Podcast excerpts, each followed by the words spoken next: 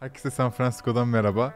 Çok özel bir serimiz olacak önümüzdeki 4 bölüm. Amerika'daki çok iyi girişimcileri ağırlıyor olacağız. San Francisco'da devam edip New York'ta bitecek. İlk bölüm konuda Eren Bali. Kendisi bir hayata iki unicorn sığdırdı. Birincisi Udemy, diğeri ise Carbon Health. Bunları konuşacağız. Bu harika tecrübelerini ve hikayelerini konuşacağız. Öncesinde sadece bu Amerika özel bölümlerinin olmasını sağlayan birkaç sponsorumuz, destekçimiz var. Onlardan bahsetmek istiyorum. Öncelikle Otelze, bizim konaklama sponsorumuz bütün bu serüvendeki.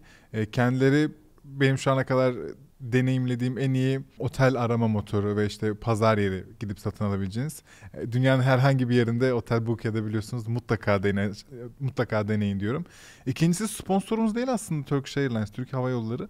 Ama hem ekibin bu kadar bizim yaptığımız işe heyecanlı olması, destekçi olması ve ilk defa bu kadar uzun uçtum, bu kadar rahat olması çok etkiledi. Ben o yüzden bir öyle mention etmek istedim isimlerini. Son olarak da bölümün sponsoru PiaPiri. PiaPiri ünlü Enko'nun yatırım hizmetleri ve varlık yönetimi deyince Türkiye'deki en büyük şirketlerden olan ünlü Enko'nun yepyeni bir girişimi. PiaPiri ile hisse alıp satabiliyorsunuz ama bence daha önemlisi finansal okuryazarlık tarafında oldukça fazla içerikleri var. Şahsen ben hiç bilmeyen bir insan olarak girdiğimde çokça faydalandım. Hatta teknik analiz eğitimi geliyor uygulamayla birlikte ücretsiz. Onunla başlamak harika. Mutlaka açıklama kısmına göz atın diyorum. Eren abi hoş geldin. Hoş bulduk. İnanılmaz bir hikaye var ve bazı konuklarda, bazı bölümlerde nereden başlayacağımı gerçekten bilemiyorum. Udemy hikayesi var, bir halka arz edilmiş. Şimdi karbon hikayesi var ve sürekli endüstrileri değiştire gidiyorsun. Ve bunlar çok büyük işler ya. Bana şunu merak ettiriyor. Bu kadar büyük mü başlamak lazım? Hı-hı. Büyük mü düşünmek lazım? Yoksa küçük küçük gidip mi büyüyor işler? Bize bunu anlatsana. Evet. Genelde küçük düşünmek daha mantıklı ama zaten aslında şunu bilmek gerekiyor ki yani bir girişimci olarak aslında neyin küçük neyin bir büyük bir fikir olduğunu algılamak çok kolay değil. Şimdi bir kere tecrübeli bir girişimci olunca tabii onu algılayabiliyorsun. O değişiyor. Yani mesela şu anda bazı düşündüğüm fikirler onlar büyük işler. İşte atıyorum işte başlar başlamaz birkaç yüz milyon dolar yatırımla büyük bir endüstriyel işte alana girmek gerekiyor falan. Onlar zaten büyük, onların büyük olduğu bariz ama aslında çoğu insanın hani küçük bir fikir sadece ben arkadaşlarım için şunu yaptım dediği fikirler bazen çok büyük olabiliyorlar ki hatta şöyle söyleyeyim hani genelde en hızlı en büyük başarılı olmuş şirketler onun ne kadar büyük olacağını tahmin edemeyeceğin şirketler oluyor. Çünkü eğer tahmin ediliyorsa onun büyük olduğu zaten çok hani bir sürü şirketin girdiği bir sürü yatırım yapıldığı kompetitif bir alana dönüşüyor. Mesela örnek veriyorum mesela Uber. Şöyle çok iyi hatırlıyorum. Şimdi San Francisco'da şimdi binada olunca aklıma geldi. Hani Travis'le Garrett incubate etmişlerdi Uber'i. O zaman hatta İstanbul Apon'u geri satın almışlardı. Onunla day to day çalışıyorlardı. Garrett İstanbul Apon'da çalışıyor. Founder zaten. Orada benim bir arkadaşım da orada çalışıyordu. Hani Uber diye bir şeyden bahsetti. İşte oradaki çalışanlara bir kredi vermişlerdi. İşte birkaç tane araba var. Aklıma ilk gelen düşünce şey olmuştu. Ya bu çok hani cute bir fikir. Hani gerçekten ben de hani kullanırdım bunu. Ama business değil gibi düşünüyordum ben. Ki aslında Garrett ve Travis de bunun büyük bir business olacaklarını çok o zaman hayal etmemişlerdi. Hatta başka dışarıdan bir girişimci hayal ettiler işte şirketi yönetsin diye. Yani onlar hani onlar da bunun hani bu kadar büyük olabileceğini düşünmeleri mümkün değildi. Hatta ben böyle bir ara ya Uber arkadaşım işte İstanbul Apon'dan daha büyük olacak deyince şaşırmıştım. Yani İstanbul Apon'dan büyük bir şirketti. Şimdi tabii yani orada yani hatırlıyorum yani Uber'in hiç kimsenin bu kadar büyük olabileceğini hiç kimsenin aklından geçmiyordu. Aslında gerçekten. Hani böyle küçük o bana şöyle bir ders oldu. Yani ne zaman ben bunu kullanırım ben kullanıcısıyım ama hani büyük business olmaz diye düşündüğüm şey olursa en azından büyük business'a dönüşüyor. Yani o yüzden hani neyin küçük neyin büyük olacağını aslında çok da insan tahmin edemiyor. Ama tabii şey yani eğer başarılı büyük bir şirket kurmak istiyorsan en azından büyük bir pazarda olması gerekiyor bunun. Sen başlatırken Udemy'yi ve Carbon'u peki bu nasıl düşünüyordun? Evet. Özellikle birinci ve ikincisindeki arasındaki farkları da merak ediyorum. O yüzden oraya hatta ben Udemy'den daha öncesine geçeyim orada. Evet, şimdi üniversitede, ODTÜ'de okuyordum. Yani bilgisayar mühendisliği ve matematik çift anadolu okuyordum. Bir de o zamanlar tabii işte anne baba öğretmen ama 3 kardeş aynı anda üniversitedeydik. Yani ekonomik olarak aynı üniversitede vardı. Miydiniz? Büyük ablam ODTÜ'deydi de. Bir diğeri Ankara Tıp'taydı ama aynı dönemde okuldaydık. Hepimiz yani. Ankara'daydı. Hepimiz Ankara'da. Ben bir de birkaç sınıf atladım. O yüzden hani yaklaşık yaş olarak yani sınıf olarak da birbirimize yakındık. Beraber mi yaşıyordunuz? Beraber yaşıyorduk orada Ankara'da. Ve işte bir de hatta üniversite öncesinde ekonomik sıkıntımız olacağını düşünerek aslında annem babam bir iş yeri açmışlardı böyle öğretmenliğinin yerine. O da iflas etti işte. O da 90'lardaki krizden iyice ekonomik olarak sıkıntıya düşmüştük o zaman. Ve ben genelde işte zaman çoğunu ODTÜ'de bilgisayar laboratuvarlarında program yaparak geçiriyordum böyle. O zaman şöyle bir şey vardı. Şimdi mesela üniversitedeyken bir şekilde şeyi çözmüştük. Orada nasıl müzik dinleyeceğimizi okul bilgisayarlarında. Ama yazın staja gideceğimiz zaman müzik dinleyemiyor olacaktık. Sonuçta şirket bilgisayarlarını kullanıyorsun. Hı hı. Orada bu da sene olarak 2001. Yani hani bayağı bir eski. Hı hı. Şöyle bir fikrim vardı işte Flash, Adobe'nin şu anda Macromedia Flash yeni böyle 4'ü çıkmıştı yeni. İşte programlama, action script şeyi gelmişti. Biraz daha yetenekleri gelmişti. Onlarla oynarken fikrim geldi. İşte staja gittiğim zaman müzik dinleyebilmek için ne yapabilirim gibi düşünerek tamamen tarayıcıda çalışan bir tane Winamp diye bir software vardı aslında bilgisayarlarda herkesin MP3 dinlediği. Onun böyle benzerini tarayıcıda çalışacak şekilde yaptım böyle action script'te. Hatta yani işte adı Eren MP3 server'dı ismi. Ve datayı nereden çekiyordu müzikleri? Müziklerde işte 20-30 bin tane şarkıyı tabi pirated bir şekilde koyduk üniversite bilgisayar topluluğunun sunucusuna. Oradan stream ediyorduk. Abi Spotify bu. Spotify'da yani bayağı bir 6-7 sene önce belki. Yani Napster bile yoktu sanırsam o esnada . Yani kendisi browser based bir hani music player kavramı çok uzaktı ama çok yani bir şirket olarak bu startupların ne olduğunu bile bilmiyorum ama bayağı aslında kendim için yaptığım bir şeydi ama bir sürü sen kullanmaya başlayınca artık üniversitenin ağını zorlamaya başladı. Kapattılar ODTÜ'de onu dışarıya. Şimdi düşünüyorum o zaman kesin bunun bir iş olduğunu falan düşünmüyordum ama aslında bunun üzerine gitseydim belki büyük bir iş çıkacaktı oradan. Kesinlikle canım. Udemy'yi başladım biraz daha üniversitenin son senesinde oldu. O esnada açıkçası YouTube ve Blogger zaten başarılılardı. Blogger Google satın almıştı. YouTube'da aynı şekilde bayağı başarılıydı. YouTube video publish etmeyi daha demokratize etmişti. Blogger'da aynı şekilde daha böyle text publishing'i. Oradaki basit fikrim şuydu. İşte bir konuda eğitim vermek için de benzer bir platform olması lazım gibi düşünüyordum. Sene 2006 bu. Daha yeni şeyin farkına vardım o esnada. Bu startupların şirket olduğunu. Ben bunların hepsini daha önce birbirinin projesi düşünüyordum. Birini kendi evinde yaptığı web sayfası gibi sanıyordum. Böyle 2005-2006'da böyle startup'lık kavramının farkına vardım birazcık. Hatta o zaman WebRazi vesaire, Tech Crunch onlar sayesinde olayı almaya başlamıştım. Orada bir şirket kurmaya karar verdik. Bir yandan küçük gibi düşünüyorduk ama açıkçası hep kafamda vardı bir pazar yeri kurabilirsek eğitim için çok büyük bir şirket olabilir gibi düşünmüştük. Başta Türkiye'de başladık. Türkiye'de başlattığımızdan sadece canlı eğitim pazarıydı, platformuydu. Ama mesela o zaman ilk başta fark etmediğimiz bir canlı eğitim platformu kurmak çok mantıklı değil .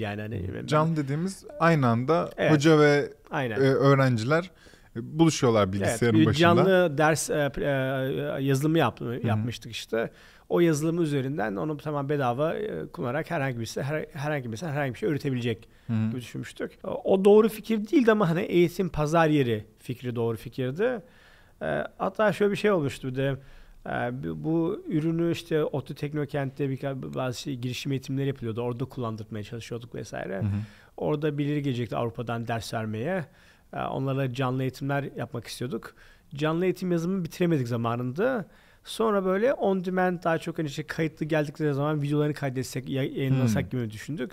Hatta böyle sunumlarıyla videolarını eşleştirip yayınlayabileceğimiz bir geçici bir şey yaptık. Böyle 3-4 günde onu build ettik. O aslında çok daha başarılı olmuştu olarak bir format olarak.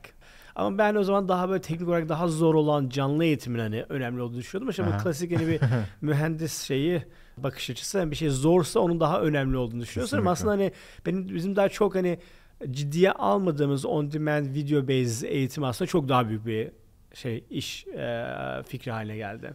Ve akabinde Türkiye'de ne kadar iyi gidiyor çok emin değilim. Sanırım kapatıyor musunuz burada? Türkiye'deki kısmı kapatmak zorunda kaldık. O zaten olmayacaktı. Bir miktar böyle bir Mustafa Chobani diye bizim bir arkadaşın babası vardı. O bize ufak bir yatırım yapmıştı ama böyle bir ciddi bir şirket haline getiremedik onu. Onu kapatmak zorunda kaldık. Orada bizde zaten askerlik vesaire problemleri de vardı. O yüzden bizim tüm çalışan ekibi tamamen askere gitmek zorunda kaldı bir de. Böyle Bir de Türkiye'deki şirketi paramız bitince işte geceleri sequencer şirketlerine böyle çalışıyorduk biz. Ben ve co-founder'ım. Hani oradan aldığımız maaşla hani devam ediyorduk. Biz hani o zaman ne devlet desteği aldık ne yatırımcı şey çok azaldı. Tamam, geceleri işte full time çalışıp orada kazandığımız parayla 4-5 kişilik ekibi geçindirmeye çalışıyorduk. Akabinde işte bu yanlış bilmiyorsam speed date'e gidiyorsun. Yani speed date'e çalışmaya başlıyorsun. Evet, o gece çalışmışken speed date. İşte Türkiye'deyken gece çalışıyordum oraya. Sonra Udemy'yi kapatmak zorunda kalınca Türkiye'deki Udemy daha doğrusu o zaman Noband'di adı.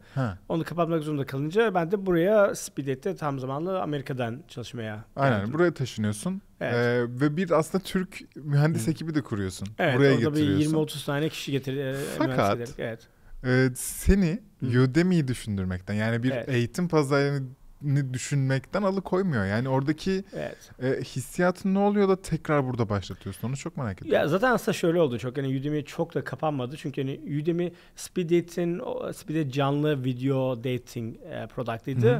Hı-hı. Onlar bizim hani Udemy'de yaptığımız live class'ımı gördü. Biz o live class'ımın software'ini alıp o startup'a video dating platformu dönüştürdük. Zaten hani çıkışı bile hani Udemy'den yani Noband için yazdığımız kodla başlamış oldu. O esnada bir buçuk sene buraya açıkçası ayaklarının üzerinde durmak zaman oluyor, işte vize vesaire falan çok, yani 2-3 senelik bir süreç oluyor genelde. Yani bir dönem hani aktif olarak çalışmadım ama ondan sonra hala yani sonuçta hala orada bir şeyler olduğunu düşünüyordum o fikirde. Hı-hı. Şimdi bazen bir şey yaparsın, ondan sonra fark edersin ki bu iş mantıklı bir iş değil, hani vazgeçersin. Bazen de böyle olmaz mı hala şey dersin böyle. Artık bir şey vardı aslında, biz hani doğru formülü bulamadık gibi düşünürsün. Udemy'de mesela canlı eğitimin olmayacağına hemen Türkiye'deyken bile fark etmiştik, yani o işin çalışmayacağına. Çünkü zaten bir pazar yerinde yeterince ders olması, yeterince öğrenci olması zaten zor. Bir de bunların aynı zamanda orada olmasını istersen mümkün olmuyor. Mesela şu anda böyle bir şey mümkün çünkü hani artık herkes sürekli online smartfonlar sayesinde, ama eskiden öyle değildi sonuçta. Eskiden böyle insanlar hani belli bir saatlerde online oluyorlardı. Erişim oluyordu. O esnada bir tane incubator vardı, Founder Institute diye. İşte onun ilk kısmını açmışlardı. Bir de Y-Combinator vesaire de vardı o zamanlar. Hı-hı. Ama Y-Combinator tam zamanlı startup yapman gerekiyordu. Dolayısıyla hani biz immigrant, bizim vizemiz sonuçta çalıştığımız şirkete bağlı olduğu için hani o Y-Combinator ya da diğer incubator yapma şansımız yoktu. Hı-hı. Bu Founder Institute sadece hani part time işte akşamları yapabileceğin tek yer orasıydı, işte öyle açmışlar. Biraz daha hani herkese açık bir incubator gibiydi. Oranın ilk kısmına katıldık. Orada hatta başka fikirlerine bu başvurmuştuk ama ondan sonra işte Adio ile konuşurken Adio bir şey dedim ya, dedim bak böyle Adio, kurucusuydu Founder Institute'ün. Böyle bir şey yapmıştık. Benim hala aslında bence burada ilginç bir şey olduğunu düşünüyorum dedim. Ona gösterince zaten o şey oldu. Bir anda böyle bu dedi, yani bu çok daha ilginç bir fikir dedi böyle, hani yani tamamen bunun üzerine gitmen lazım, hani bence kalan her şeyi bırak, yani şey bu yani burada çok ilginç bir şey var dedi, birkaç kişiyle falan tanıştırdı vesaire. Orada o zaten hani tekrar Udemy'nin baştan kurulabilmesinin sebebi biraz o oldu, yani dönüm böyle tekrar ya burada tamam bu Türkiye'de işlememiş olabilir ama burada çok ilginç bir şey var, sen bunun üzerine tekrar devam et diye. Zaten aldığım kadarıyla iki farklı model, yani bir tanesi daha canlı eğitimken öteki pazar yeri olarak değil mi? Evet. Türkiye'de hiç pazar yeri denenmiyor. Türkiye'de de eğitim, canlı eğitim pazar yeri gibiydi ama hani anladım. Sonra burada işte bir süre hem kayıtlı eğitim hem canlı eğitimi birlikte yürütmeye çalıştık. Hatta hala o zaman teknik ve mühendis kafasıyla böyle canlı eğitim daha değerli olduğunu düşünüyorum. Çünkü dedim ki teknik olarak daha zor olduğu için daha değerli gibi geliyordu. Videoyu da böyle backup gibi düşünüyorduk onu. Hatta videoyu başlangıçta canlı eğitimlerin kaydını yayınlamak için koymaya başlamıştık ama zaten bir süre sonra şunu fark ettik, yani hani kayıtlı video eğitimi güzel edit edilmiş falan çok daha iyi işliyor yani canlı. Kesinlikle. Şeyden. Dolayısıyla öyle bir an sonra canlı eğitim kısmını tamamen kapattık. %100 hani video tabanlı şeye dönüştürdük. Peki şunu farklı yaptık dediğiniz bir şey var mı orada? Benim gördüğüm kaç ortak Udemy? Udemy'nin 3 ortağı vardı. Gagan, ben, Oktay. İkisi Türk, bir tanesi Amerikalı. Evet. Sanırım ilk şey bu. İlk farklılık ben bunu görüyorum. Türkiye'de iki Türk iken burada execution tabana farklı. Yani hani şöyle yani bir ya da iki farklılık değil. Yani şimdi sayıcı en büyük kısmını sayacak olursan birincisi hani Gagan'ı ekledik. Gagan mühendis değildi. Yani benle Oktay tasarım, yazılım her şeyi biz yapıyorduk yani. O hem bizi instructor bulmakla uğraştı. Daha böyle şimdi business tarafıyla uğraştı. Hem fundraising ile çok uğraştı.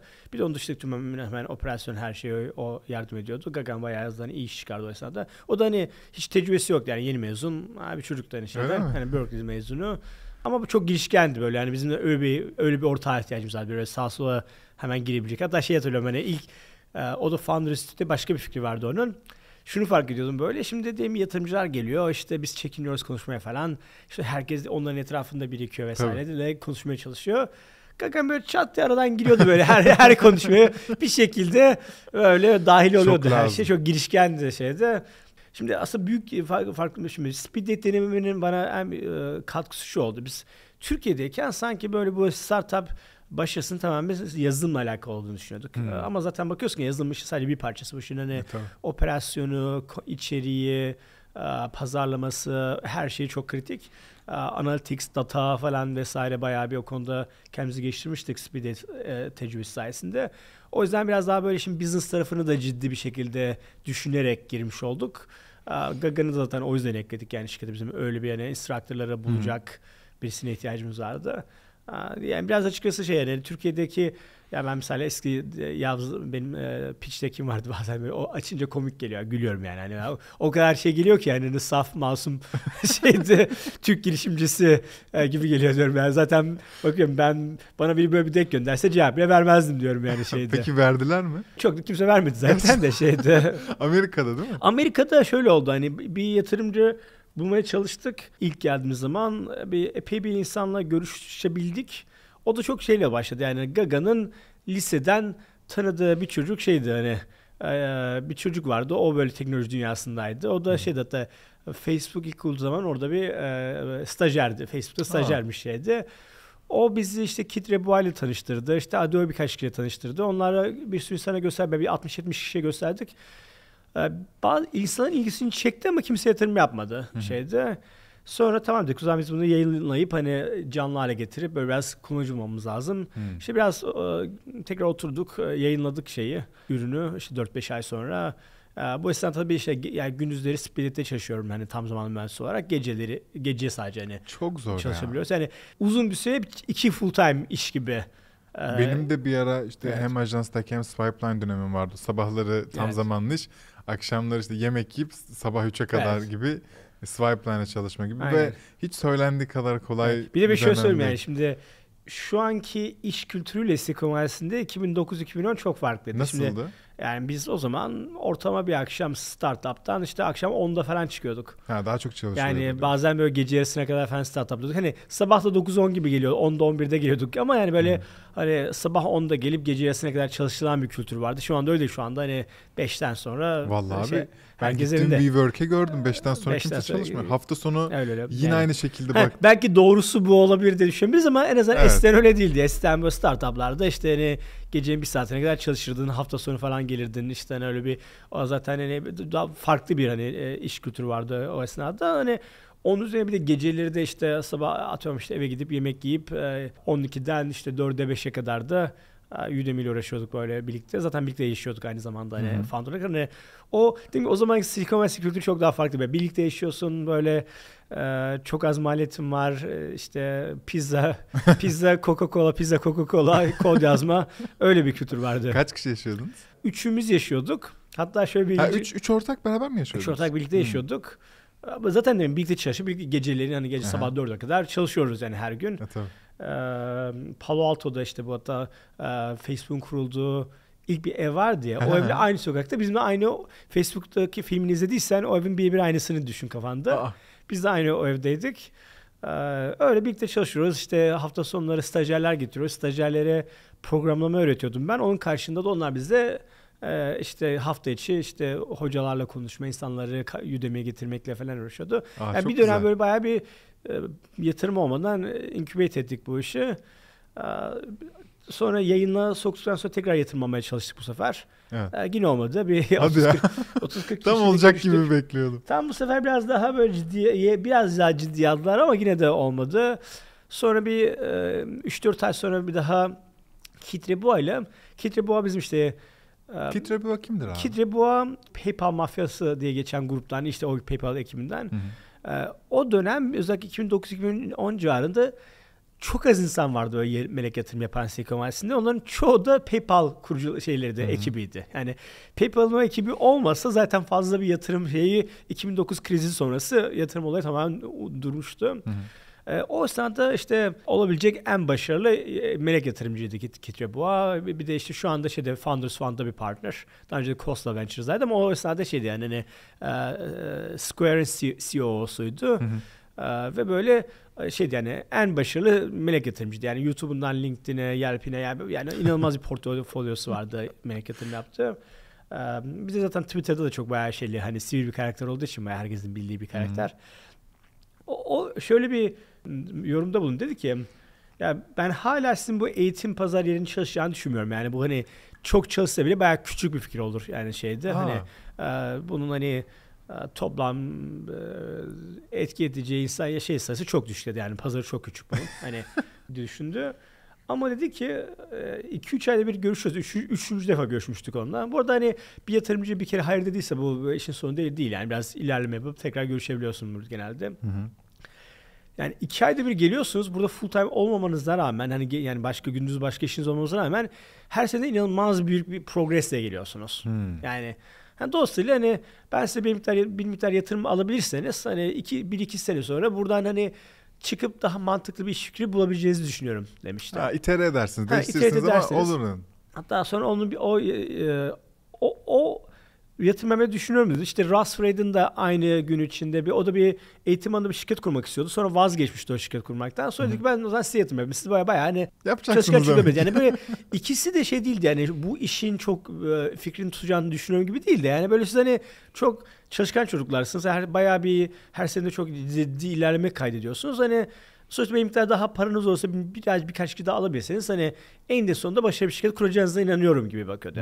Zaten sana insanların çoğu zaman fark etmediği bir şey oluyor yani mesela bir melek yatırım dünyasında aslında yani bir işin fikrinin mantıklı olup olmadığını algılamak çok zor değil. Yani zaten düşün insanların yani başarılı melek yatırımcıların baktığı tek bir tane şey var o da şu para almadan bu kişiler ne kadar ilerleyebilmiş.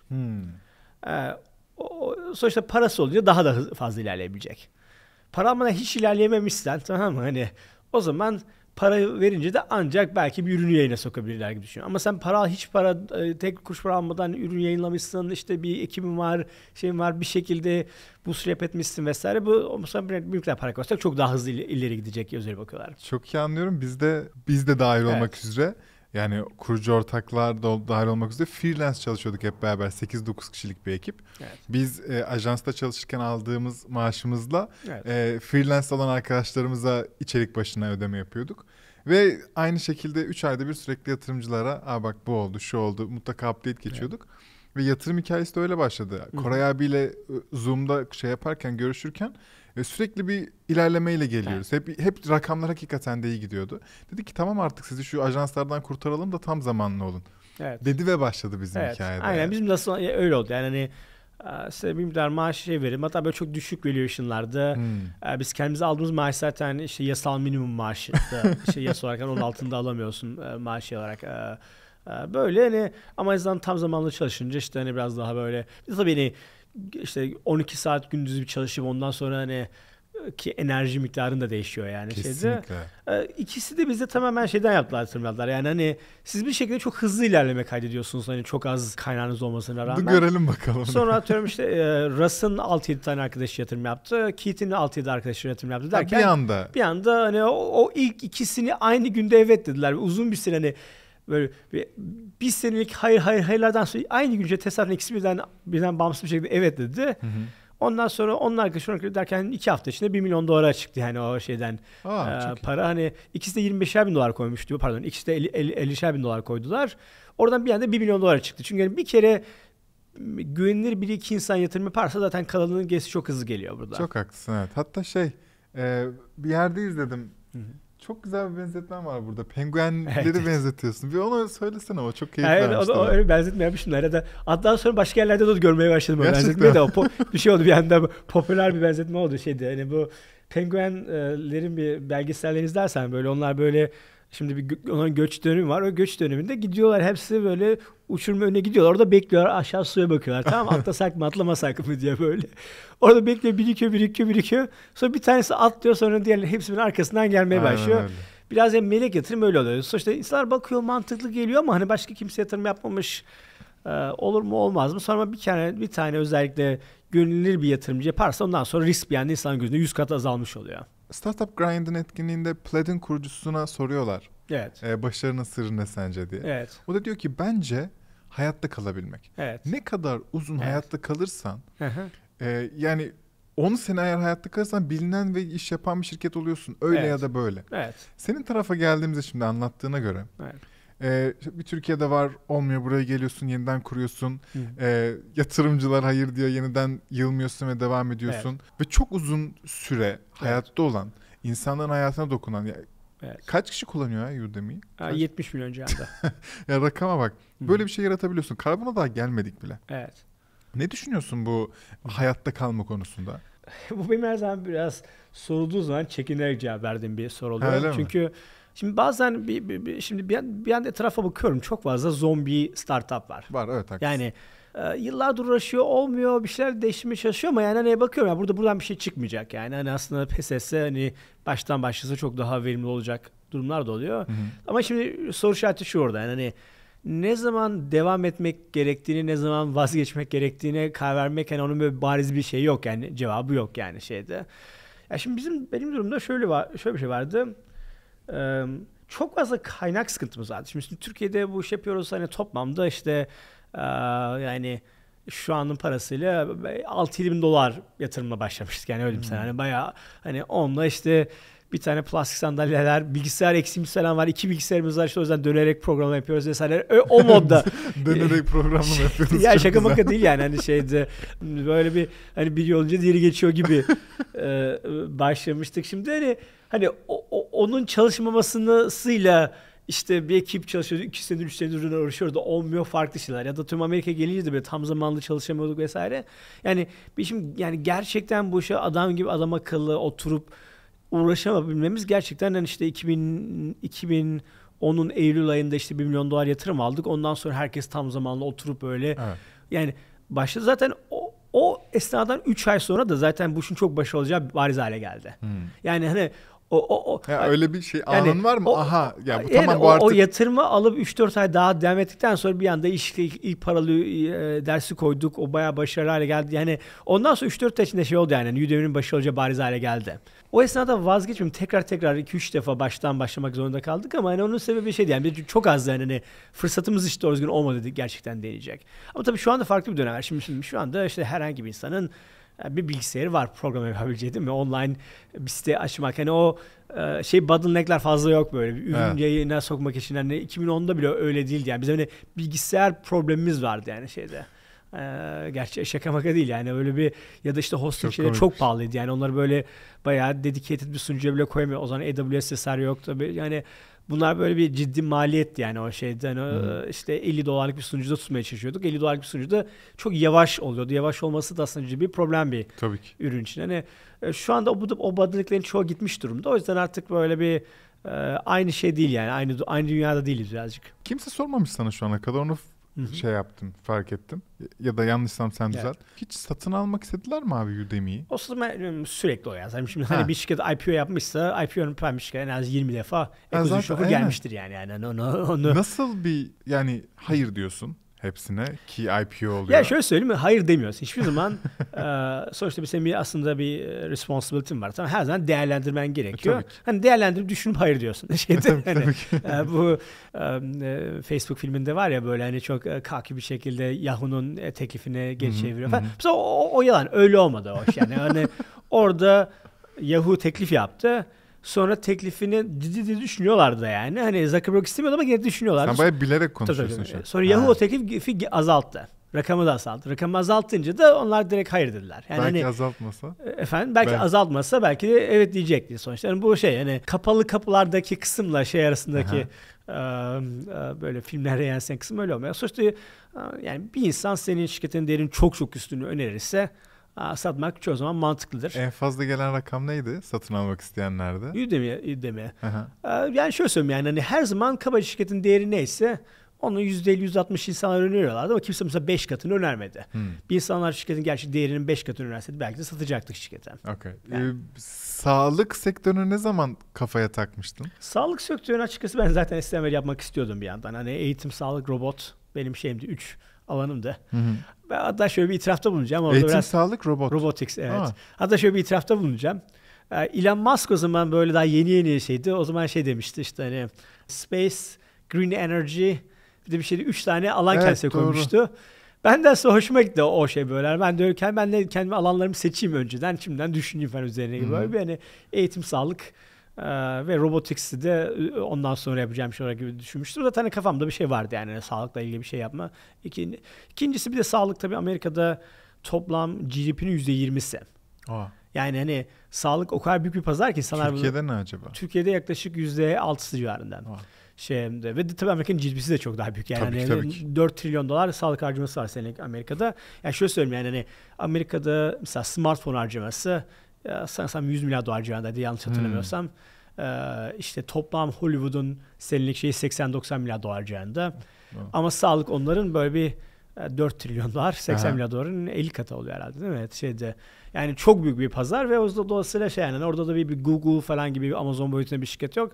Açıkçası yani hani kafamda şöyle bir şey vardı yani. Hani Google, Amazon, Facebook, Tesla boyutunda bir şirket kurmak istiyorsam hani sağlık bunun için makul pazarlardan bir tanesi gibi düşünüyordum. Ben hani Carbon'u kurarken biraz böyle bir şey, bir işim çok yüksekti. Yani böyle sadece başarılı bir şirket olsun değil de böyle bir en büyük 5-6 şirketten bir tanesi olsun dünyadaki şeydi. Ve sen de gittin yerimiz sağlık sistemi kurulun. Şeydi. Öyle bir ambition'la başladım. Hani oraya gidecek mi, gidebilecek mi, orası open. En azından başlarken şeyim oydu yani. Hani ambition'ım oydu.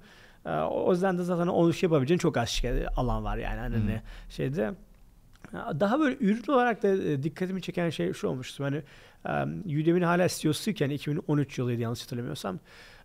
Annemin bir hastalığı olmuştu Türkiye'de. Böyle bir anda hani bir tüm vücudu felç geçirdi hani.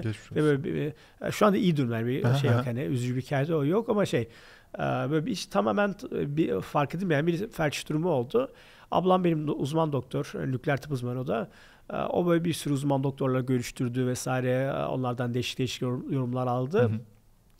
O esnada ben de hani şey düşünüyordum zaman hani böyle kompleks bir şey var. Bir sürü bilgiler var, veriler var, laboratuvar sonuçları olsun, şu bu olsun vesaire. Hani bunun doğru düzgün bir organize edildiği bir şey bile yok. Ve bu doktorların kullandığı yazılımlar da çok kötü genelde. Hatta şöyle bir yorumda bulmuştum. Yani taksi şoförleri doktorlardan çok daha iyi yazılımlar kullanıyorlar yani şu anda. Çok doğru. Hani doktorlar da sonuçta tüm dünyada da her zaman böyle az bulunan bir kaynak. O yüzden hani doktorların yaptıkları yazılımları baştan düşünebilir miyiz gibi bir şeyle başlamıştım. Yani oradan başlayalım. Yani bu insanlar çok değerli, pahalı bir kaynak. Çok kötü araçları var. Onu baştan düşünsek nasıl olur gibi bir fikirle başladım. Sen böyle anlatınca ben de Carbon'u ilk gördüğüm zamanlarda Ernabız'ı biliyor musun Türkiye'deki? Evet. Aslında Ernabız da çok eşleşik bir yapısı mı var? O çok erken dönemiydi. Şimdi ilk başta şöyle düşünmüştük yani ne doktorların işte bir hasta geldi, kompleks bir hasta geldi. Onun bilgilerini kaydetsinler bizim yazılıma. Sonra kendi aralarında paylaşabilsinler, yorumlar yapabilsinler, birbirleri yardımlaşabilsinler gibi düşünmüştük. Hani öyle başlamıştı. O ürünü yayına sokmadık hiç. Yani oradan ilk yatırımı aldık ama hani tabii yatırım da şöyle olmadı. Kimse böyle bizim fikre bakmadı. Bir kere zaten başka bir şirket kurduysan herkes direkt şey. Zaten 6-7 milyon dolar gibi bir şeyle. Yok. 2,5 milyonla başlamıştık. Sonra 4 milyon 2,5 milyonla başladık. O 2,5 milyondan sonra o işte bir fikrim var mı dedim ki kimse umurunda değildi fikir yani. Sonra ama daha yayına sokmadan onun çalışmayacağını fark ettik yani o esnada. Mesela bu hani vazgeçmek diyorum yani. Biz aslında mesela Carbon'da 2-3 defa iterat ettik fikir konusunda. Evet. Hani ilk fikri daha yayına bile sokmadan ki bayağı bir sene uğraştık yazılımla. Yayına bile sokmadan böyle yılbaşına giriyorduk hatta o esnada. Tam Ocak'ta yayına sokmak istiyorduk. Orada böyle yani şey de düşünüyorum ben zaten kafamda. Yani bu doğru fikir değil yani. O anki yaptığım görüşmeler vesaire sağlığını fark ettim ki o fikir mantıklı bir fikir değildi. Ama orada yaptığımız o sağlık verilerini tutan yazılım bayağı güzeldi. Zaten aslında bizim şöyle hep bir korktuğum bir şey var. Şimdi biz aslında ben şahs olarak ürün geliştirme konusunda iyiyim. Tamam. Sonuçta o konuda Silikon Vadisi'nde birileri sorsan desen ki yani en iyi ürün geliştiricisi kimler var diye benim muhtemelen bir 10 kişiye, 10-15 kişiye koyarlar. Yani benim şey uzmanlıklarım o. Yani yazılım, tasarım, ürün, data, o tür şeylerin hepsi. Kompleks özellikle yazılımları vesaire seviyorum yani o tür şeyleri. Ne kadar kompleks o kadar iyi benim gözümde. Yani ürün çok iyi olduğu için fikrin kötü olmasını maskeliyordu orada şeydi. Ondan sonra şöyle şey diyeyim yani bu yazılım aslında böyle doktorların hani kenarda arada bir kullanacağı bir yazılım değil de her gün kullanıcıya yazılım hale getirmek. Değişikliğini yapmaya karar verdim. O işte Ocak'ta geldim takıma dedim ki ben bayağı bir korkarak dedim ki hani yani kafamda şöyle düşünüyorum ben söyleyeceğim böyle bir değişiklik yapmak istiyorum. Herkes diyecek ki ya biz bir senedir bununla uğraşıyoruz olur mu olmaz mı vesaire. Bir de anlatmıyorum ki yani bu kenarda kullanacak bir yazılım için çok fazla advanced bir yazılım. Bu aslında bu doktorumuz günlük kullanıcı yazılım değiştirmemiz lazım. Yani hani küçük kenarda olan bir şey değil de biz asıl bir şey biz olalım. Yani asıl sistem biz olalım diye değişik yapmaya karar verdim. Herkese bayağı mantıklı geldi. Neye evrildi? Neye itere oldu? İşte oradan bir şey dönüştü. Yani bir ikinci versiyon yani V0 değil mi? O hiç yayına girmeyen versiyonu. Tamam. Doktorun kendi arasında yardımlaşma yazılımıydı. İkinci yazılım şey bizim doktorun gündelik kullandığı sağlık yazılımı olalım. Aha. Şeyde kısmıydı. Şimdi sen ilk kısmında daha çok sağlık verisi üzerine odaklanıyorduk. İkinci versiyonda işte scheduling, booking, billing yani çok daha büyük bir yazılıma ihtiyacı vardı. Ne dönüştü. İşte hastalar nasıl gelecek, nasıl stand-up olacaklar vesaire. Bunu da denemek için şöyle bir fikrim vardı. Bir tane ofisimiz var. Ofis tuttuk. Ofisin bir kısmını bir kliniğe dönüştürdük. Birinci basamak sağlık kliniğe dönüştürdük. Birinci basamak burada Türkiye'den farklı bir anlama geliyor. O yüzden böyle biraz hani çeviri hatta yani primary care ile Türkiye'deki birinci basamak biraz farklı şeyler ama tamam. Türkiye'deki dahiliyeci özel bir yer açıp özel bir klinik açıp bir dahiliyeci kliniği açtı gibi düşünebiliriz tamam. Yani onu. Ve bunu yaparken de şey dedim şimdi biz yazılımların çok kötü olduğunu biliyoruz ve çok da kompleks bir yazılımlar. Dedim ki başka bir yazılım kullanmayacağız. Tamamen her şeyi kendimiz sıfırdan yazacağız yazılımını. Ki biz zaten böyle normalde tipik bir klinik 13-14 değişik yazılım kullanıyor. Yani bir tane de değil yani. Ve bunlar da çok büyük yazılımlar. Yani kimsenin kolay kolay cesaret edemeyeceği, girişmeye cesaret edemediği. Yani Apple, Microsoft ve Google hepsi bir dönem Amazon hepsi bir dönem kendi EHR diye geçiyor. Electronic Health Record software'ini yapmaya karar verdi. Hepsinde projesi en son cancel oldu. Hatta sanırım Amazon satın ya aldı ya da alacaktı. One Medical satın aldı ama yani Amazon kendisi geliştirmeye çalıştı o EHR software'ini. Hepsi vazgeçti yani o komplekslerin içinden. 4'ü de. Dedim ki hem biz bir şey kendimiz geliştireceğiz. Kendimiz geliştirmenin dışında bir şey bir tane daha kural ekledim. Var olan EHR'la bakmak bile yasak. Ha, okay. Tamamen first principles. Yine orada bir şey daha bulunacağım. First principles zaten hep çok ilgimi çeken bir kavramdı. Orada aslında açıkçası yani İlan'ın böyle psikopat olmadan önceki bir dönemi var tamam mı? O dönemki İlan mesela 2009-2010-2011 İlan'ı benim hani şey yaptığım İlan, takip ettiğim İlan bastı o zaman da şeydi. Şu anki hali farklı bir şeydi ama hani onda o first principles thinking şeyi zaten hani yaptığı şeyler bir de benim Adobe'den. Nedir abi? Efendim? Nedir? First principles şu demek şimdi çoğu insan genelde analog olarak düşünüyor. Yani diyor ki işte şöyle bir fikir başarılı olduysa bu fikir de başarılı olur gibi. Ya da diyorum şu fikir başarılı olmaz çünkü başka 10 tane şirket bu alanda fail etti. Bunlar tamamen analog düşünceler. First principles demek tamamen fizik kurallarından başlayarak düşüneceksin demek yani. Hani gerçekten böyle bir şey mümkün mü değil mi? Şimdi bunun hani Elon Musk'ın hani popüler ettiği, ya da son önce de popüler bir kavram da mesela orada Amerika'da son 70-80 senedir hiçbir başka bir araba firması çıkmamıştı. Dolayısıyla kimse bir araba işine girmeye sıcak bakmıyordu. Ama böyle bir fizik kanunu yok değil mi? Yani Amerika'da başarılı araba kurulamaz diye. Yani hani sonuçta hani benzer bir şekilde uzayda falan private uzayda roket gönderen şirket hiç yok. Ama hani olmaması için fiziğin bir kuralı yok. Çünkü bir rokete bakarsan şimdi ortalama bir roket $500 milyon mal oluyor. Şeyde NASA falan yaptığı zaman. Ama Elon Musk diyordu ki ben bakınca bir roketin parçalarına yaklaşık hani $30-40 milyon malzeme var burada. Hani biraz da R&D eklesek $50-60 milyon en fazla. Yani $500 milyon olmasına gerek yok bu roketin şeydi. Hani bunun sıfırdan yapılması için herhangi bir sebebi yok yani. Hani sonuçta biraz o dışarıda hani kim fail etti, kim başarılı oldu, kim başka hangi iş çalıştı düşünmeyip tamamen hani sıfırdan bu şu mantık mı değil mi? Yani şimdi dolayısıyla var olan yazılımlara bakıp onu geliştirmeye çalışırsak yani onların bir versiyonu olacağız. Kesinlikle. Onun yerine first principles hani sağlık ne demek? Doktor ne demek? Hani ilaç nedir? Yani bunların hepsini sıfırdan düşündük yani. Yani laboratuvar nedir? İşte vital nedir? Bunların hepsini sıfırdan başlayarak. Düşündük dedin, kim abi bu ekip yani? Kaç kişi? Nasıl bir ekip bunlar? Ben bir doktor, bir tasarımcı, bir mühendis şeyde. Böyle normal ufak bir ekip oturup her şeyi düşünüyoruz. Fikir işte skeçler yapıyoruz, duvarlara bir şey yapıyoruz. Hani her şeyi böyle bir taraftan yazılım yapıyoruz, iterat ediyoruz sürekli. Böyle bir iteratif bir şekilde 9 ay, 10 ay falan çalıştık. Sonra da yayına soktuk ilk kliniği. İşte 2016'nın Eylül'ünde Tech Crunch Disrupt'ta hani ilk defa demosunu yaptık, launch ettik. Orada hatta video var, bayağı bir bakarsanız zaten şu anda bile izleyince o 2016'lık video. Bak bir onu izlememişim. Bayağı böyle bir şey diyorum yani, zamanın çok ilerisindeymişiz diyorum yani şeydi. Orada işte daha çok consumer experience'i gösterdik. Sonra biraz daha doktor tarafının üzerine biraz daha yoğunlaştık ve hani bildiğin sıfırdan düşünerek hani bu işin nasıl olması gerektiğini düşündük, yazılım yaptık. O yazımı satmak da başlangıçtaki hedef. Birkaç yere sattık ama sonra bir yandan satma kavramından vazgeçtik. Aynı şekilde dedim ya bu satış işi olmuyor. Çünkü sadece küçük kliniklere satabiliyorduk. Küçük kliniklerden çok az para kazanıyoruz ama iş çok yüksek. Yani inanılmaz yoğun bir iş var. O bir software'ini başka küçük kliniğe deploy etmenin ama kazandığı para hiçbir çok şey. Yani hani kazandığımız para muhtemelen bizim operasyon maliyetinin böyle 20'de biri belki şeyde. Orada ama büyük gruplarda da satamıyorsun çünkü şimdi büyük işte 100 kliniklik bir grup için işte de test edilmemiş bir software'e betimlemek çok zor onlar için. Yani onlar tabii 5-10 senedir etrafta olmanı bekliyorlar. Yani o software alanında ciddi bir cold start problemi var şeyde, EHR alanında. Yani küçük müşteriler çok zararlı müşteriler. Kar zarar eşi açısından büyük müşteriler de sana güvenmiyor esnada. Sonra ama şöyle bir şey oldu. İlk bu deploy ettiğimiz bir klinik grubu vardı. Urgent care klinikleri vardı. 3 tane San Francisco, Berkeley, Oakland'da. Orada software inanılmaz başarılı hale geldi. Yani o bir tane deployment'dan sonra işte hastaların tekrar gelmeye oranında her şey çok iyi arttı. Sonra karar verdim yani bu yazılımla kısmı klinik arasını birleştirelim. Yani hem klinik de bize ait olsun, yazılım da bize ait olsun. %100 vertical integrate edelim her şeyi. Aslında zaten hep bunu yapmak istiyordum. Efendim? Büyük bir karar bence bayağı. Evet, çünkü bu bir lokasyon, gayrimenkul bunların hepsi için çok ciddi bir operasyon. Şöyle söyleyeyim yani o dönem 2017-2018 civarında venture capitalistlerin %90'ı fiziksel lokasyona dokunmayı bile düşünmüyorlardı. Değil mi kesin? Yani mümkün değil yani onların gözünde öyle bir şeye girişmek. Ama yani ben onların hepsinin tamam first principles hani investorların ne dediği önemli değil. Yani sonuçta yatırım almam gerekiyor. Ama hani onlar bu işin mantıksız kötü fikir olduğunu düşünüyor diye kötü yani o beni hiç etkilemiyordu açıkçası. Tamamen ben her şeyi orijinal sıfırdan düşününce mantıklı mı değil mi gibi değerlendiriyorum. Öyle bir pivot daha yaptık. Vertical integrate hale getirdik. O şirketi satın aldık işte.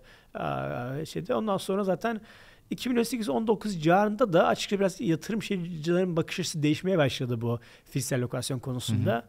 Onun başka sebepleri vardı ama açıkçası bir yandan da biz de yaptık. Yani bu değişme sebeplerinden bir tanesi biz olduk. Yani biz açıkçası fiziksel lokasyonunda mümkün yazılımla birleştirip mantıklı bir vertical integrated model kullanabileceğini gösterdik sağlık alanında. O yüzden hatta bizden sonraki bir sürü şirket bunun Carbon Health'in veteriner versiyonu, Carbon Health'in dişçi versiyonu gibi zaten diye konuşuluyor onlar üzerinde. Yani onu bir üzerine devam ettik yani bir şekilde ve açıkçası şöyle söyleyeyim yani o kadar ne Türkçesini unuttum başına buyruk mu? Başına buyruk değil yani bildiğimiz yaptık sadece. Hiçbir zaman yatırımcılar neyi sever ne sevmeyi çok umursamadık açıkçası. O yüzden yine de yatırmamak zor oldu yani. Aldık yatırımlar ama her seferinde böyle ancak kapatabildik şeyleri yatırmam. Dediğinde $700 milyon. Ama ondan sonra zaten ilk zamanlar böyle daha zordu yani şeydi. 2019'dan sonra bir anda tamamen işte 2018-19'dan sonra bir büyümeye başlayıp biraz rakamları göstermeye başlayınca bir anda değişti zaten. Onu yatırmamak çok kolay olmasından çok zor olmasından çok kolay hale gelmeye başladı.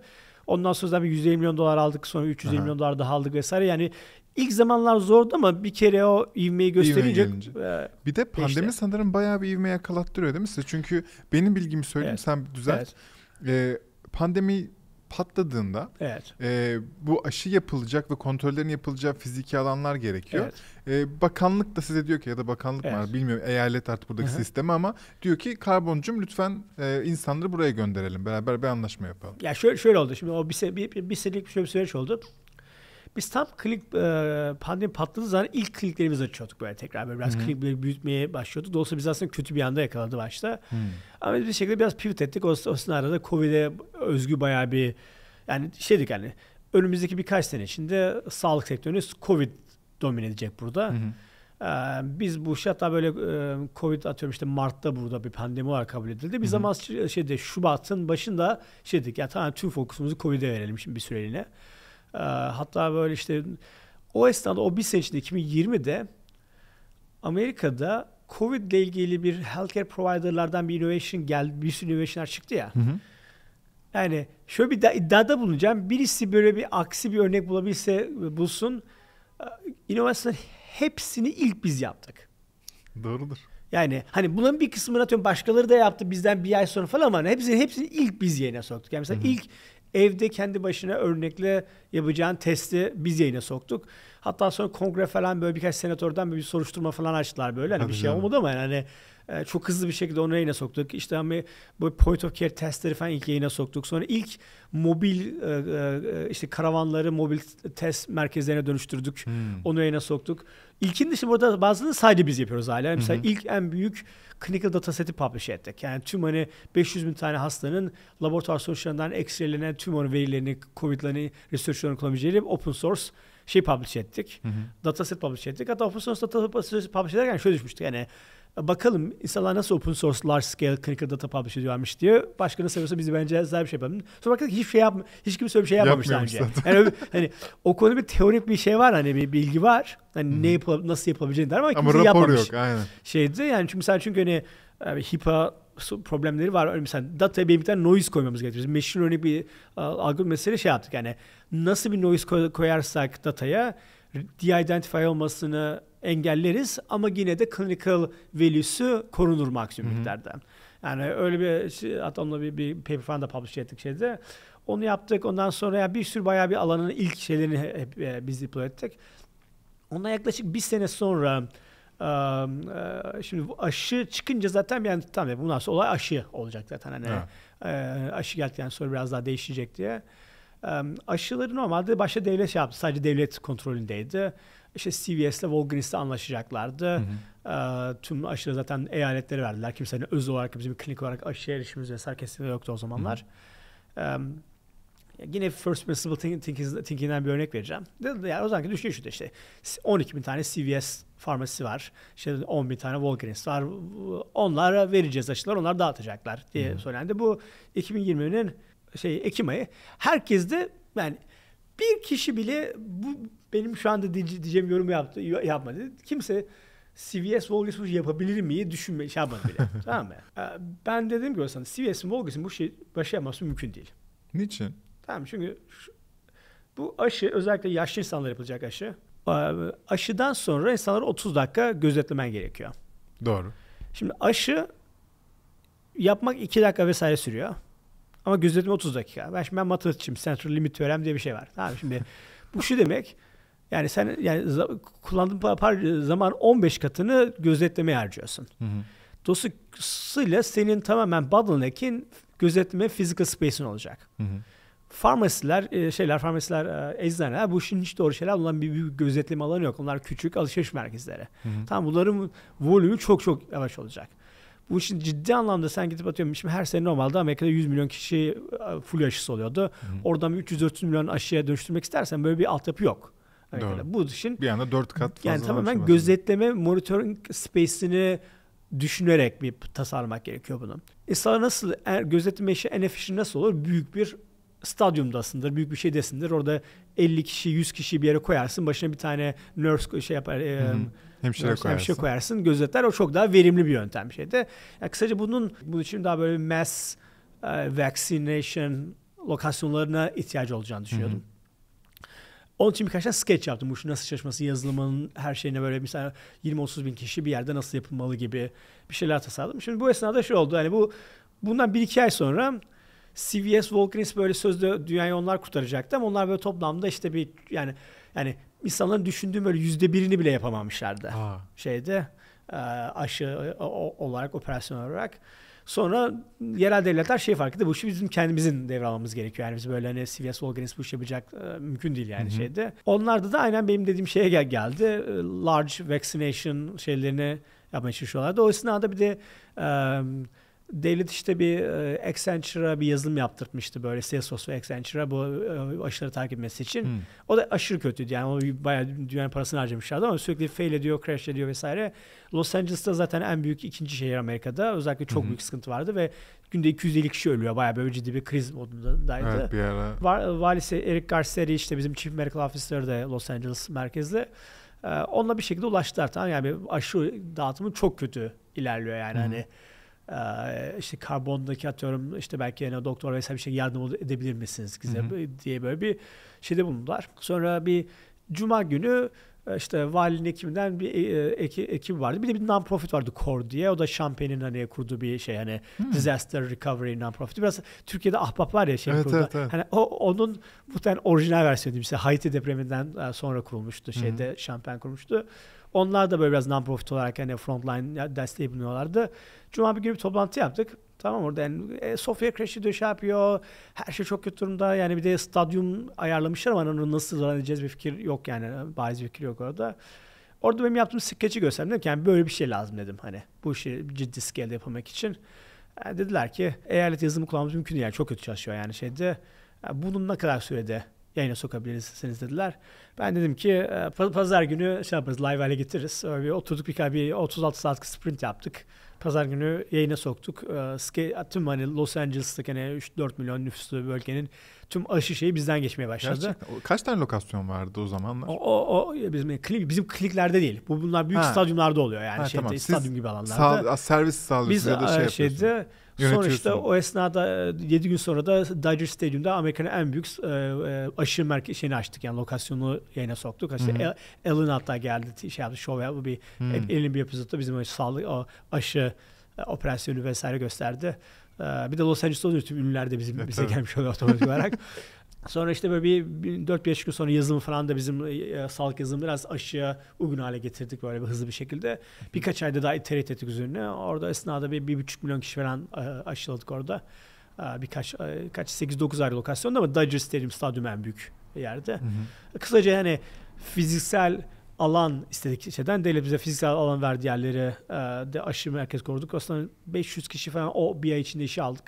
500 tane hemşire. Çok hızlı bir şekilde şey yaptık, kurduk da yani bunlar aslında şöyle oldu yani uzun vadeli işler değillerdi ama o dönem bir kriz vardı. Biz de bir şekilde nasıl yardımcı olabiliyorsak olduk.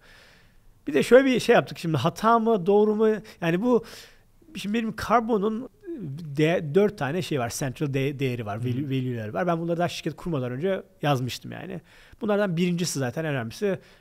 Assume karma exists. Hani karmanın olduğunu dünyada düşünerek şirketi yönet. Ve eninde sonunda benim hala görüşüm bu yani. Hani karma bir şekilde geri geliyor yani sana. Kesinlikle katılıyorum. İyisi de kötüsü de eninde sonunda şirket olarak geri geliyor. Çok da uzun sürmüyor bu işin geri gelmesi sana. Şimdi o dönem biz Covid ile ilgili yaptığımız sersen hiçbir tanesine kar yapmadık. Her şey tamamen yani tamamen amaç oradaki yerel devletleri, şehirlere bunun en az maliyetli yürütmek hale geldi. O yüzden tüm o aşıları olabileceği misali sigorta üzerinden hallettik, şey yaptık falan böyle bir kar koymadan yaptık ve muhtemelen 50-60 milyon dolar arasında zarar ettik şeyde. Gerçekten. Pratikten yani toplam tüm şirkete iş gücünü şey yaparsan ama mesela başka şirketler vardı. Onlar tam tersini yaptılar. Onlar böyle o fırsattan elde edecek tüm kâr elde ettiler. İnanılmaz zengin oldular böyle şeyde. Sonra şirketi kapatıp ne diyecektim? Karayipler'de yaşamaya başladılar. Hani başka bayağı şirketi çok kâr amaçlı gitti. Biz kâr amacı gütmeden gittik. O yüzden de biraz çok bayağı pozitif bir marka yarattık kendimiz. Yani arada insanların hani Carbon Health herkesin güvendiği, inandığı böyle işte hani gerçekten hani prensipleri olan bir şirket olarak o da bir şekilde bize geri döndü yani. Hani kesinlikle. Orada para kaybettik hani aşıdır vesairedir o yerel devletlerin hani public health eforlarında ama en azından şey oldu yani mesela biz 120 klinik açtık 2 sene içinde. 120 klinik demek 3000 kişi işe almak demek. Normalde sağlık alanındaki en büyük bottleneck şeydir. Hani doktor bulmaktır. Bizim hiçbir tane bir klinikte bile bir doktor bulma sıkıntımız olmadı şimdiye kadar. Hani hiçbir kliniğin... Çünkü güven vardı. Çünkü zaten. O kadar pozitif bir marka yarattık ki kendimize. O marka sayesinde hani insanlar hani böyle bir... Yani herkes birilerine işte karbon makyaj için çok ciddi prensipleri olan şey yapan, vizyon olan, misyon olan bir şirket gibi. Hani öyle geri döndü bize yani. Ama nakit olarak büyük bir aslında zarar bizi bir ciddi bir sıkıntıya soktu yani. Udemy'den ne zaman bırakıyorsun CEO'luğu? Yani Carbon hemen olur olmaz mı yoksa biraz daha öncesinde? Yani arada bir ay falan var. Hemen arka arkaya geliyorlar. CEO'luğu bıraktıktan bir sene sonra Carbon'u kurdum. Orada zaten daha önce de public olarak hani tweet atmıştım buna. CEO'da hani board orada daha tecrübeli bir CEO. Udemy biraz daha bir IPO'ya halka açılacak vesaire o dönüme geliyor. Daha tecrübeli CEO'ya getirelim diye düşünmüşlerdi. Hani doğrusu yanlışıyla o zaman o nasılsam genelde en yaygın şey hareketi. Yani bir founder, CEO kurar şirketi. Bir yerden sonra tecrübeli CEO getirirsin. O dönemden bu döneme biraz değişti açıkçası. Şu anda şimdi sayladım. Şu anda standart daha çok olabildiğince founder'la gitmeye çalışmak. Hani ama mesela 2010'larda böyle değildi. O daha çok genelde hani founder kurar. İşte mesela Eric Schmidt bile hani Google'da bile Eric Schmidt'i getirmişlerdi CEO olarak. Yani hani daha standart oydu. Ben de bir süre şirketteydim ama işte o esnada bir iki tatile gittim. Ondan sonra da yani bu sağlıkla ilgili kenardan düşünmeye, işler yapmaya başladım. Hani açıkçası alınca, green card'ımı alınca da kurdum resmi olarak. Orada bir de vize sıkıntım vardı. Doğru. Benim. Peki Carbon için sence nasıl ilerler? Yani bir sonraki Robotics'e çok hevesli olduğunu söyledin. Evet. İşte bir Robotics tarafında bir şey yapmaya başlayınca mı Carbon'dan CEO olarak ayrılmışsın? Carbon şöyle, potansiyel çok daha büyük olduğu için o devam edecek. Yani onlara paralel olarak gitmiş. Yani Robotics'e gibi bir şey yaparsam bile tabii bir miktar paralel gitmesi gerekecek. Çünkü Carbon'daki amaç dünyadaki en büyük healthcare provider haline gelmek. Evet. Tamam, daha sonra amaç değil mi? O ambition yani. Tabii. Tüm yazılımı, software'i, her şeyi sıfırdan bu böyle bayağı orijinal bir şekilde başladık. Şimdi tabii şu anda yani biz çok hızlı büyüdük. Blitz scale diyorduk. Hani sanırım 2022'nin bir döneminde haftada 3 klinik açıyorduk. Yani hani ki Amerika'da hiç kimse daha önce bu kadar hızlı expand etmemişti fiziksel lokasyonları. O işin tam şeyini yaptık, çözdük yani o blitz scaling'i çözmüştük her şeyi. Çünkü hani software her şey bize ait olduğu için böyle tamamen şey gibi fabrikadan çıkarır gibi klinikleri tak kuruyorduk. Böyle işte tüm yazılımları, hardware'i böyle mesela bir çanta vardı gönderdiğimiz böyle valiz gibi. Çanta açıyorsun, tüm yazılımlar zaten mobil, hiçbir zaman bilgisayar tabanlı bir şey yok. Her şey iPad'lerde, telefonlarda vesaire çalışıyor. Açıyorsun, router'ı plug ediyorsun. iPad'ler açıyorlar. Herkes pre-configured geliyor iPad'ler. Kullanıyorsun. Bitti. Yani hazır senin. IT infrastructure'a kadar her şey böyle. Hani bunlardan binlerce klinik nasıl hani açarız gibi tasarlamıştık. Peki nasıl para kazanıyor abi Carbon? Carbon normal işte herhangi bir klinik nasıl kazanıyorsa bir paranın bir kısmı sigortadan geliyor, bir kısmı insanlardan geliyor.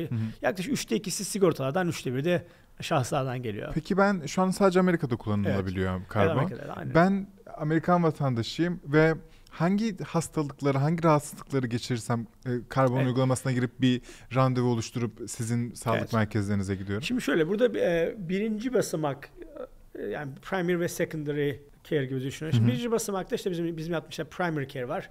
Bir de Türkiye'de pek olmayan urgent care diye bir kavram var. Şimdi mesela bizim kliniklerde gelen X-ray'imiz, ultrasonumuz, EKG'miz vesaire de oluyor şeyde. Laboratuvarda falan da bayağı bir laboratuvarda klinikte yapıyoruz. Yani dahiliye, sağlık ocağı, bir de mental health falan gibi işte terapi, psikiyatri, oturum ilaçları yönetme gibi şeyler de var, alanlar da var. İşte bir miktar chronic care management var, işte bu diabetes, şeker hastalığı, tansiyon vesaire gibi şeylere de bakıyoruz. Yani biraz böyle Türkiye'deki birinci basamaklı ama biraz endokrinoloji, birazcık o tür şeyler de giriyor, dahiliye giriyor gibi düşünebiliriz yani. Değil mi? Tam birebir şey yapmıyor yani, örtüşmüyor şeyle alanlar. Ama şöyle söyleyeyim yani kısaca mantık şu.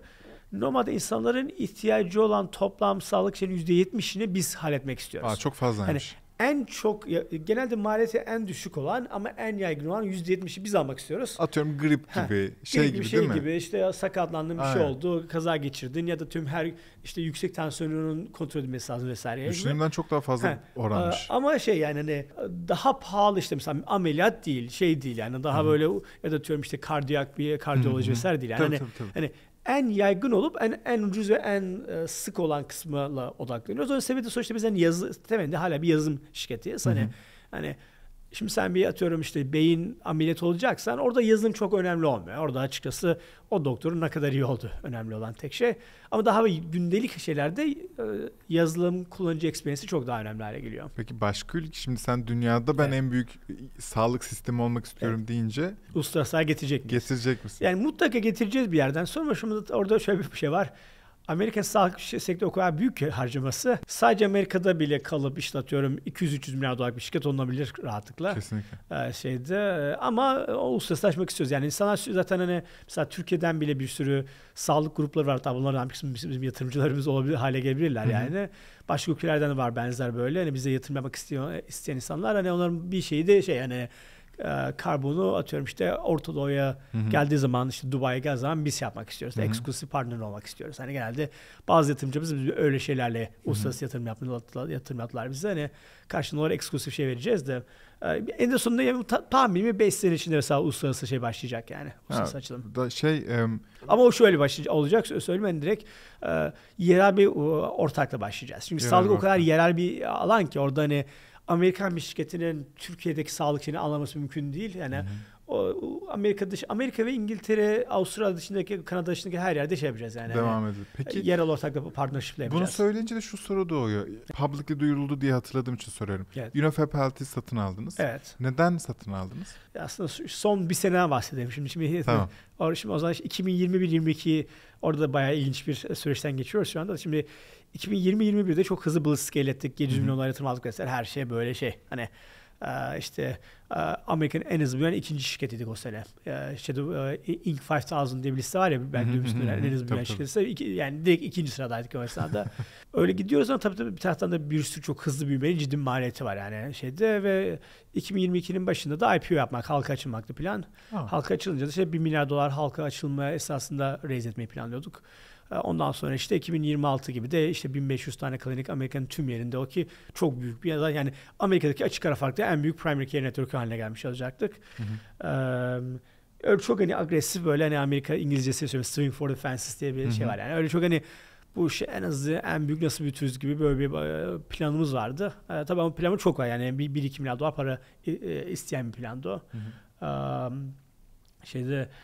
Sonra 2022'nin başında bir anda patladı tabii kapital şeyleri yani işte tüm hani halka açık diğer sağlık şirketinin %90 falan düştü neredeyse valuation'lara yani o hani halka açılacağız bu kadar para alacağız yani o bir an böyle komik gelmeye başladı yani o kadar hızlı yani 2021'in sonunda biz 1 milyar dolar IPO'da para raise edeceğiz demek çok makul geliyordu. Şimdi 4 ay sonra böyle hani şey yani bir şey esprisi şakası bile komik yani hale geldi bir anda. Para çekildi tamamen. Ondan sonra tabii bizim gibi şirket için de çok zor bu değişimler. Çünkü biz hani pazar patladığı zaman 100 tane imzaladığımız lokasyon vardı şeyde hani açmak için. Şimdi biz bir yandan hani maliyet şeyini bir anda çekmek çok kolay değil yani şeyde. Biraz çok sancılı bir süreçten geçtik yani. Şimdi dedik ki yani böyle bir artık büyüme şansımız yok. Durduralım büyümeyi. Artık tek amaç karlarla getirmek şirketi. Evet. Karlarla getirelim sonra da kendi karımıza büyüyecek hale getireceğiz. Yani çünkü hani etrafta kapital şimdi o büyük kapitaller bayağı azaldı şeyde. Sonra biraz böyle biraz sancılı bir süreçten geçtik. Hani 2 tane büyük işten çıkarmaya. Şimdi ondan önce ki sene 2020'de 14 tane şirket satın almıştık. Sadece Innofab değil bu arada şeyde. Hani orada çok agresif bir Türkiye'den sadece Innofab mi? Türkiye'den sadece Innofab. Belki o yüzden ben sadece onu biliyorum. Ulan 10 tanesi böyle klinik gruplarıydı. 4 tane bir tane Innofab'ı almıştık. Orada bir de çok agresif bir ürün stratejimiz vardı. İşte biz hani kendi donanımımızı yapmak istiyorduk sağlık alanında. İşte kronik hastaları yönetmek için özellikle böyle işte Innofab'i respiratory hastalıklar için astım, COPD vesaire için düşünmüştük. Bir tane diyabetik ürün yapan şirket satın aldık. Bir tane hypertension için şirket satın aldık. Bir tane mental health şirketini satın aldık. 10 tane klinik grubu satın aldık. Böyle çok agresif bir şeyimiz vardı. Yani biz hani her sağlık alanında bizim kendi donanımlarımız, yazılımlarımız, programlarımız olacak vesaire gibi düşünüyorduk. Yani normal bizim standart servislerini düşündü.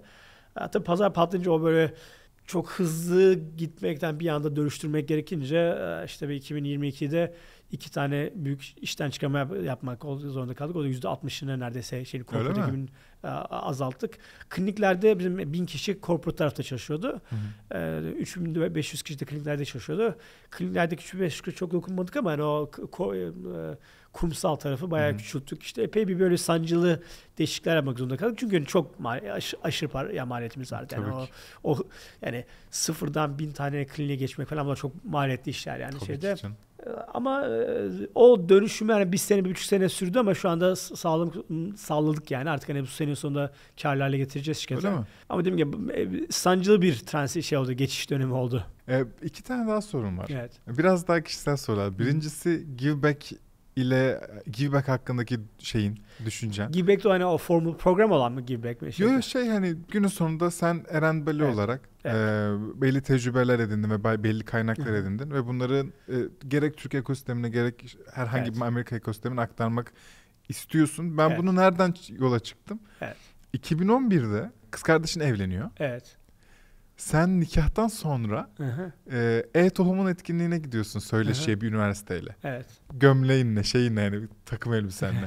Ve yani bu kadar mı önemli gerçek giveback senin için? Ya şöyle giveback makul miktarda önemli değil bana. Açıkçası başka insanlar da benzer miktarda umursuyor. Hatta mesela şöyle söyleyeyim yani mesela Hamdi Ulukaya var burada Chobani kurucusu.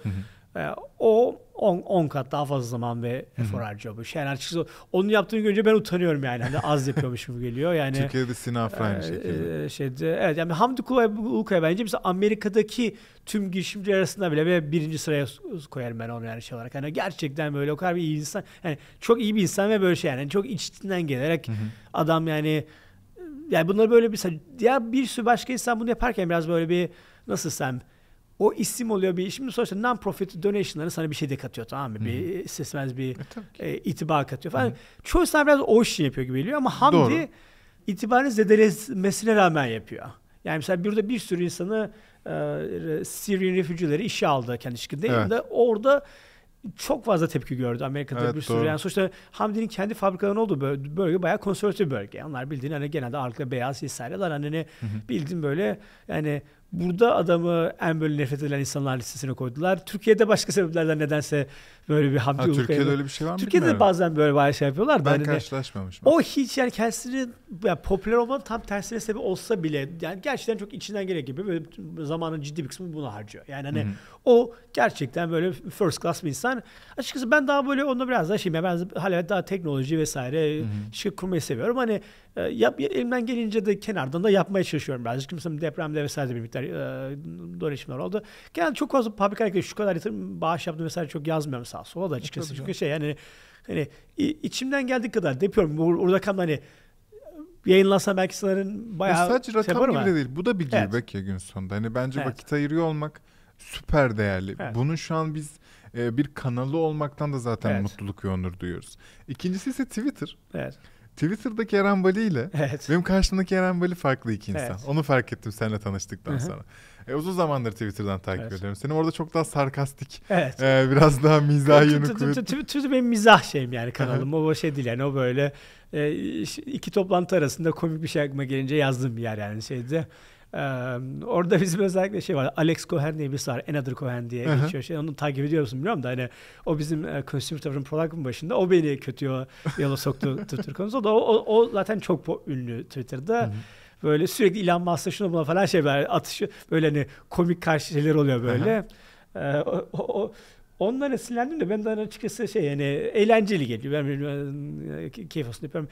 Son dönemler burada konferans vesaire şeyler daha az görmemi seviyorum. Benim 3 tane çok küçük çocuğum var. Biri 3 yaşında, diğer kız ikizler de 4 yaşında. Yani toplam 4 yaşın altında, 5 yaşın altında 3 tane küçük kızım var. Biraz o dönemler hani onların büyümesini kaçırmak istemiyorum. O yüzden biraz daha kendi şahsi zamanımı çok biraz dikkatli davranıyorum.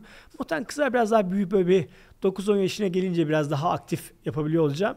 Şu anda bir de çocuklarımla zaman çok geçiyorum yani normal olabildiğince şu an ben işte değilsem çocuklarlayım yani şeyde. Anladım. Sohbet boyunca hep böyle birinci ağızdan birçok bir şey anlattın ya yok işte Marco'nu satmak istiyordu da satmadı yok Elon böyle falan.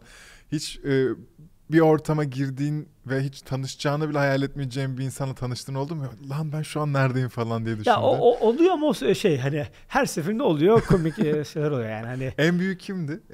En büyük şimdi neye göre büyük diye. Sana göre. Tamam hani ben bu insanla aynı yerde miyim ya falan diye düşündüm. Yani aklımdaki en büyük şeylerin hep şöyle tanışmış oldum o benzer konularda. Kimle? Yani Biden'da olsun. Aslar da olsun, ünlüler de olsun. Bir de bizde de 2022 civarında çok az ayın söylenmedi ama hani biz bayağı bir Hollywood'daki prodüksiyonun çoğunun şeyini, denetimini biz yaptık. Covid denetimini. O yüzden o esnada da hani ciddi bir ünlülerle şeyimiz oldu. Aklına bilecek ünlülerin hepsi bizim Carbon'dan Covid testi şeyi aldı yani. Hani yani sana kolay şeydi hani bizim böyle bir o konuda destek bulmamız bir ünlü düşünemez yani.